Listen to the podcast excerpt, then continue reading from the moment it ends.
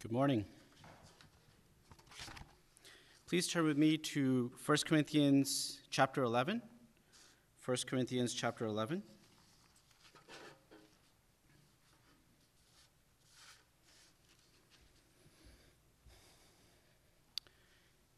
As we begin and as we continue our sermon series on the Lord's Supper, our focus this morning will be on the significance of remembering Jesus when we partake in the communion. So, the big idea for this morning and for our message is that the Lord's Supper gives us the opportunity to remember and participate in the gospel. My desire for you this morning is to help you consider our Lord's intentions when he commanded his disciples to do this in remembrance of him. So if you are at 1 Corinthians chapter 11, we're going to read verses 23 to 25. For I received from the Lord what I also delivered to you that the Lord Jesus, on the night that he was betrayed, took bread, and when he had given thanks, he broke it and said, This is my body, which is for you. Do this in remembrance of me. In the same way, also, he took the cup after supper, saying, This is the new covenant in my blood. Do this as often as you drink it in remembrance of me. This morning, I want to submit to you two questions for us to consider and answer. Question number one What are we to remember through the bread and the cup? And number two, why should we remember through the bread and the cup? Those are the two questions that I want to focus on this morning. As we've heard over the last almost a month now, four weeks, the context of Paul writing to the Corinthians was for their benefit, for the Corinthians' benefit, who were not taking the Lord's Supper in a proper or worthy manner. Paul does not exhort them, nor does he commend them, but addresses their dishonoring behavior in how they treated each other and ultimately how they treated the Lord. So, in our passage today, Paul reiterates what Jesus our Lord said in the instructions he gave that night in the upper room just before he would be handed over and led to the cross. Paul wants to bring the Corinthians back to home base because their meals did not reflect or proclaim the true intention and meaning of the meal as it was instituted by our Lord.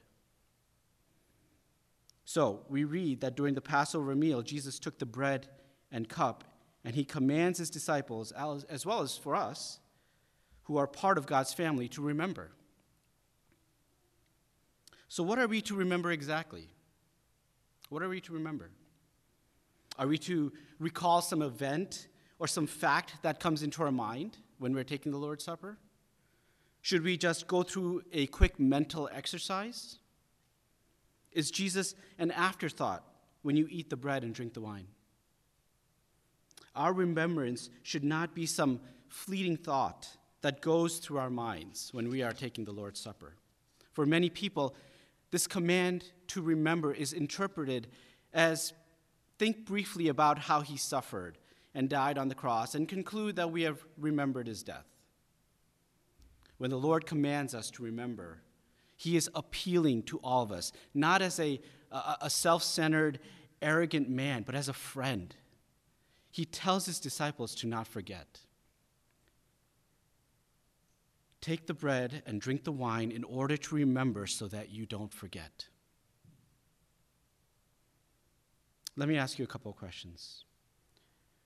When you consider and remember his death, do you truly appreciate the significance of, de- of that death and its consequences in your life? Are, you, are your affections stirred as you remember the one who so loved you that he gave his life for you? I think we in our, in our Western culture, in our, in our Western society, I, I don't think we truly appreciate the significance of why Jesus said it the way he did and the implications of the word remember. But the disciples and the early Christians living in the time, in the Middle Eastern time, did understand what he meant. I think there's a loss in translation because of our, of our lack of understanding, our lack of context.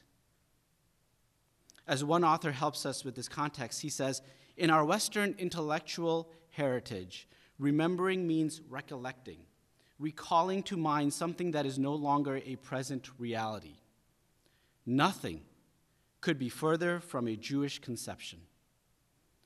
For example, in the Jewish liturgy, re- both uh, remembering means you are participating here and now in certain defining events, both in the present and also in the future. Let me repeat that. Remembering means that you are participating here and now in certain defining events, both in the past and also in the future. If you caught that, for the people of Jesus' time, it was participating here and now, which elicited an action or a response in remembering during the Passover. So let me give you a, a modern day example of what this remembrance looks like for many of us. My wife and I just celebrated our wedding anniversary this past week. And I felt, as I was thinking about that uh, and reflecting on that, I thought this was a great example of how we, as couples, how married people, participate in a certain event that has already happened when we remember our anniversary. Have you ever come across a man on the day of his wedding anniversary? He looks to you and says, Yeah, today is my uh, anniversary, but you know what? I have other priorities. I'm going to go do whatever I need to do. And, you know, rather than spending time with my wife, I, got, I already have things planned. Have you ever heard of the man who says, well, you know what? She'll understand me. She'll still respect me. She'll know that, hey, at least I acknowledge that today is our wedding anniversary. And I think that's, that's, that's good that I'm at least acknowledging it. And I think she'll appreciate that. As Paul would say, God forbid, right? You would wonder if he really loves his wife, if he truly even knows his wife, if he acted in such a callous and, and heartless way. And you wives, I'm sure you would probably be thinking, oh, what a romantic, what a lovely man that I've married. How loving is he that at least he remembered and acknowledged that today is our anniversary. I think the wrath equal to the wrath of God Almighty Himself would come upon this man, and it would be a miracle if he would survive that day.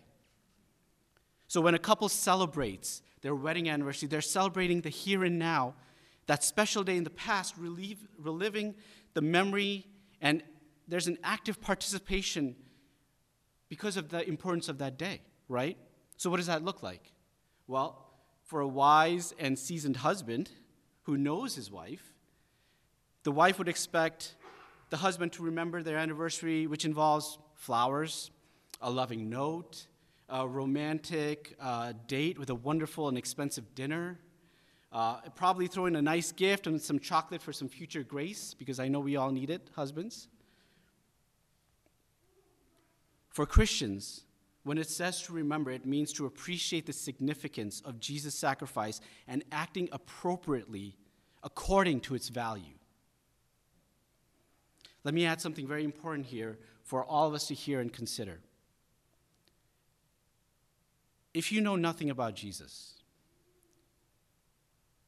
if you have no relationship with him, then, my friend, you cannot remember him.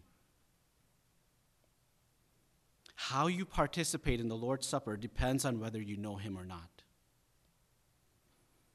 Many think of Jesus in different ways, in different terms, but how does he mean to you? What does he mean to you personally? For some, Jesus is a historical figure, a good teacher, a moral man. Let me remind you of who Jesus Christ is to a Christian, as written in our EFCA st- statement of faith, to which you affirm. It says, God, the Son, is the image of the invisible God, the radiance of God's glory and the exact expression of his nature. All things have been created by the Son, through him, and for him. The Father sent his eternal Son, Jesus, into the world as God incarnate, conceived of the Holy Spirit, born of the Virgin woman, tested in every way as we are, yet without sin, perfectly fulfilling the requirements of the law as the promised Messiah. Jesus became man, and so was and continues to be God and man in two distinct natures and one person forever. He was obedient to the point of death, even the death on the cross. He rose bodily from the dead after three days in the grave as the Savior of all who believe. After making propitiation for sins, he ascended to heaven and sat down at the right hand of the Father. Jesus is the one mediator between God and humanity, so that through him we have access by one Spirit to the Father. He has been appointed by the Father as judge of the living and the dead. Dear friends, as you live by him, you must also learn to live in him and to live with him, to know him as a friend with whom you are very familiar. As a husband knows his wife and a wife her husband, we must know our Lord and Savior intimately if we are to remember him appropriately. So, when we remember him, we're not only bringing into our minds, but more importantly, we are partaking or joining in to recall and remember the death on the cross. Charles Spurgeon beautifully explains what it means to remember. He says, When the Lord says, This do in remembrance of me, he gives us a, more, a memorial of his death which plainly teaches us that the chief point of remembrance in our Lord Jesus is his death. He himself regarded his death as the very center, heart, and soul of what he would fix on our memories. Therefore, those who say that his example is everything or his teaching is everything do greatly err for when we remember him, the first thing to be remembered is he hath redeemed us to God by his blood. Redeemer is the name to which our memories must most tenaciously cling. His blood, his redemption, his atonement, his substitutionary sacrifice are always to be kept to the front. We preach Christ crucified, and you believe in Christ crucified. As for you, if you would have comfort and joy and peace, cling to the cross. Look steadily to be to the accepted sacrifice. Never get away from your Lord Jesus. When you remember him, let his passions be the main thought which arises before you. I hope that you can see that every aspect of the New Testament and our new life in Christ begins with the sacrifice and death of Jesus because his death and our participation in his death is the key to our salvation. For us, when we remember, we participate in a way where it should convey with it an experience of being there in identification with the crucified Christ, who is also here with us in his presence in his raised presence. Do you see how the Lord's Supper is not just a, a more a, a boring or like a mundane exercise, but it's, it is vibrant, it is powerful. It's joining in where we can reorient and recalibrate our hearts and lives according to what is being remembered. The elements of the bread and, wine commemorate his broken body and his shed blood. And when we eat them, we affirm our faith and our fellowship with Him. And so, as you meditate on these truths, the result of our remembrance should invoke and reflect a heart of worship, rejoicing, giving thanks every time you remember and participate. This, dear friends, is what it means when we are to remember when we partake in the Lord's Supper. This brings us to our second point. Why should we remember? Why should we remember through the bread and the cup? When Pastor Nate started this sermon series on the Lord's Supper about a month ago, he explained the similarities or the continuity between the Old Testament and the New Testament in relations to the calling of Israel and the calling of the church for us to appreciate why we should remember, I want to spend a little bit of time looking at how the events in the Old Testament are fulfilling God's promise to his people in the New Testament. I want to submit to you that the institution of the Lord's Supper fulfills the true meaning of the Passover. You remember that every year the people of Israel observed or celebrated the Jewish festival of Passover, and this was, of course, the last meal that the Israelites had before Moses led them out of Egypt, right? The first Passover was a, a pivotal event in the Exodus and the formation of a nation chosen by God. After 400 years of slavery and bondage, Moses would lead the people towards the promised land as the Egyptians were punished and the Israelites were freed. And from that first significant and miraculous event that took place for Israel, the Jewish people observed this meal every year to remember God's fulfillment of his promise, his deliverance from bondage to the promised land. Regarding the Passover, Paul this morning read for us in Exodus 12 14. This day, the Lord says, this day shall be for you a memorial day, and you shall keep it as a feast to the Lord. Throughout your generations, as a statute forever, you shall keep it as a feast. So when the Jewish people gathered together to observe the Passover, it wasn't just a, hey, come on over. Come over to my house this evening. We're going to have a nice meal together. We got, we got a good spread, and bring your friends. We're just going to just hang out. It was nothing like that. The Jewish people not only sat down to eat a meal together during Passover, there was a, a participation by the whole family, by the friends that they invited, so that they would never forget the mighty work of God. what did that look like? They, they would reenact the preparation of fleeing from Egypt. During the time of Jesus, there would be an unblemished lamb that was sacrificed during the Passover. There would be foot washing and hand washing ceremonies or rituals. There were four ritual cups of wine that were used during the Passover to signify specific things. There would be bitter herbs that would be eaten. There would be singing and reciting of psalms. There would be recollection of the events of that first Passover and the Exodus journey. There would be prayers, and then there would be a meal. Do you see, it was, there was just more than just hanging out, sitting down, and having a nice meal together. There was intentionality behind it, there was purpose behind it. For the Israelites, the Passover was the pinnacle, the apex of remembrance. It was their identity as a nation, a new relationship which God Himself established with them as He delivered them.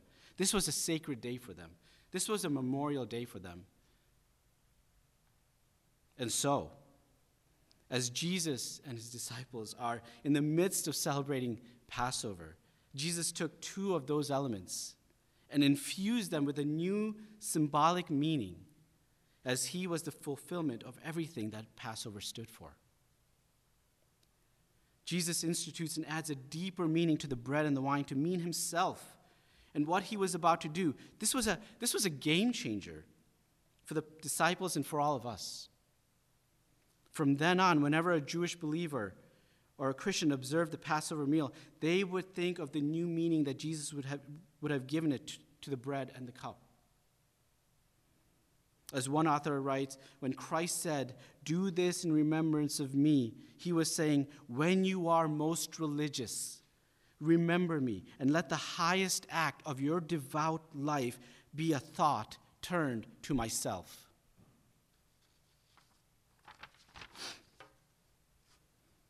During the Passover, Jesus commemorates and observes what God had done for the nation of Israel, while at the same time Jesus reveals what God is doing and will do through him for his church. Jesus took the most solemn ritual of his nation and he gently laid it aside and said, I am leading you to a greater deliverance that frees you from the chains and oppression of sin and Satan. And just as Israel would remember the blood of the lamb that was to cover the doorposts, so that those inside the house would be would not face judgment, that they would be spared. And when you look at the history of Israel, this was the beginning of the laws and the repeated sacrifices that Israel would perform for the forgiveness and the atoning of their sins. Jesus was about to institute a new covenant where his one time sacrifice would atone for the sins of all those who believe. It would be Jesus who would now cover our sins and spare us from the judgment by shedding his blood on the cross. This meal now had a more significant, a more deep, a more impactful meaning. To say, as you remember the freedom from your physical slavery, now also remember my sacrifice that frees you from spiritual slavery. And in the hours to come after the Passover, Christ fulfilled that plan of redemption, right? That which his Father had planned from before time, the greater deliverance for those who would have no way out of that bondage and slavery for sin. Jesus is the one who made a way. As we bring these truths to mind and apply them, the response of our heart in remembering Jesus should produce gratitude and a heart of worship. But sometimes, though, when we take the communion, when we take the Lord's Supper, we tend to struggle to remember Jesus in this way. Sometimes when we come to the table, we par- when we participate, we remember our sins. Sometimes we remember our shame. Sometimes we remember our failures or even our rebellion. Going back to that marriage example that I told you earlier, husbands and wives, when you think of that day, what is your first thought? How do you think about that day? Do you think about how you didn't get enough sleep or how you were so tired that day? Or do you think about how did everyone have a really good time? Is even though we were all behind schedule, everything was just out of whack, but do you think about those little details? For me, I lost my wedding ring on my wedding day, and so I did not have a wedding ring when I got married. I don't think about that very often. I share it with you guys. But that's not important, right? But brothers and sisters, yes, we should examine ourselves. We should. It's important that we do that. But while we participate in the Lord's Supper, we should not be focused on ourselves or how good we are or how bad we are. It's about Him. We are robbing our Lord of the glory and honor that rightly that he rightly deserves for, for what he did for us. so why should we remember? Because his body was broken and his blood was shed for your sins and to deliver you from the bondage of sin into a new life and a new creation because a greater than Moses has led his people out of the spiritual bondage and slavery from sin into a promised land of eternity. And just as we see how the observance of the memorial of the Passover by the Israelites marked the beginning of their deliverance and freedom from bondage, the church should remember, as it participates in the Lord's Supper, how that marks the beginning of salvation and freedom from sin for us, his church. Friends, when the next time you participate in the Lord's Supper, let us be careful not only to remember him, but why we should remember him. It is for his glory and for our good. In conclusion, my hope and prayer for you all this morning is that as you reflect and understand what we are to remember and why we are to remember, when you partake in the Lord's Supper, you would see the gospel displayed in all its beauty. Simon Kistemaker sums up our attitude and perception, what our attitudes and perceptions should be when we remember Jesus. He says, As you mature in your faith, when you partake of the holy elements, you begin to experience Christ's presence at the communion service. As the host, he invited me to be his guest at his table. As the mediator of a new covenant that God has made, he considered me a covenant partner. As a lamb of God slain at Golgotha, he cleansed me from my sins. As my brother and friend, he showed me how to live to God's glory and express my thankfulness to him. As a source of bliss, he filled me not with grief or sadness for his death, but with joy and gladness. I hope you can see that when the believer remembers the Lord's Supper, they are actively participating here and now in the identification with our crucified Jesus Christ our Lord, which should invoke and stir within us an affection as the gospel is recalled and reapplied. You know, last week, Pastor Phil told us that participating in the Lord's Supper proclaims the gospel message because our actions, when we take the Lord's Supper, highlights the message we are proclaiming. I would add this week that remembering the sacrifice and death of Jesus is the motivation we need, which then fuels our action so that we can proclaim the message of the gospel.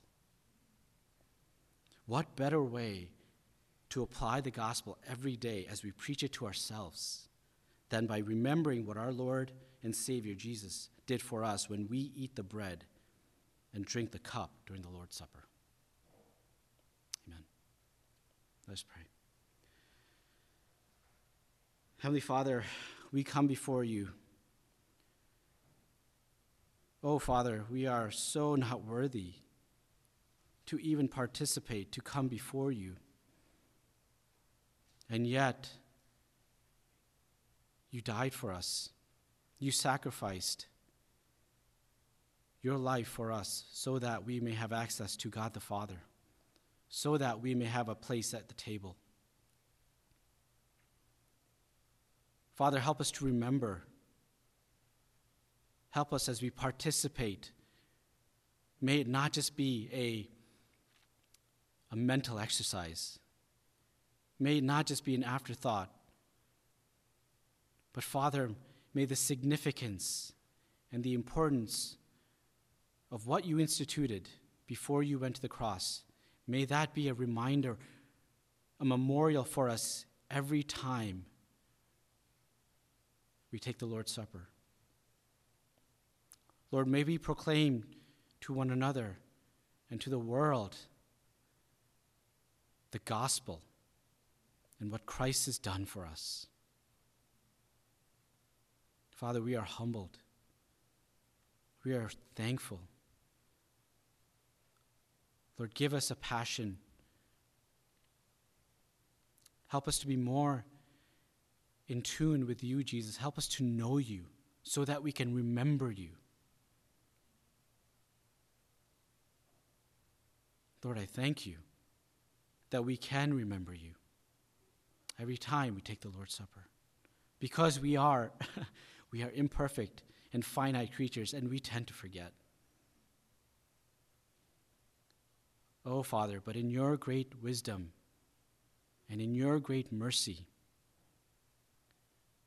you instituted this for us. Thank you, Father. Amen.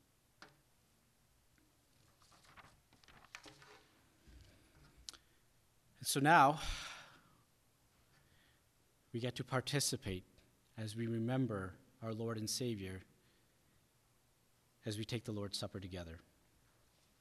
I want to read a, the fourth verse and the final chorus for the power of the cross which I think really beautifully sums up, again, what our attitude should be when we approach the Lord's t- table. Oh, to see my name written in his wounds, for through your suffering I am free. Death is crushed to death, life is mine to live, won through your selfless love. This, the power of the cross, Son of God, slain for us. What a love. What a cost. We stand forgiven at the cross. I hope that those words will resonate as you meditate and as you think about our participation this morning. And I hope, dear friends, that you would know Jesus intimately so that you can remember him appropriately. Let us go back to the words of Paul in 1 Corinthians chapter 11, verse 23. For I received from the Lord what I also delivered to you that the Lord Jesus, on the night when he was betrayed, took bread, and when he had given thanks, he broke it and said, This is my body, which is for you. Do this in remembrance of me. Let us all do that together now.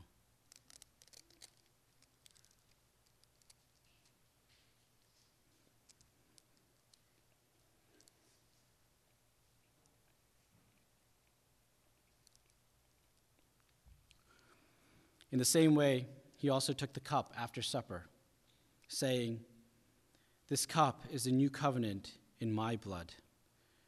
Do this as often as you drink it in remembrance of me. Let's do that together.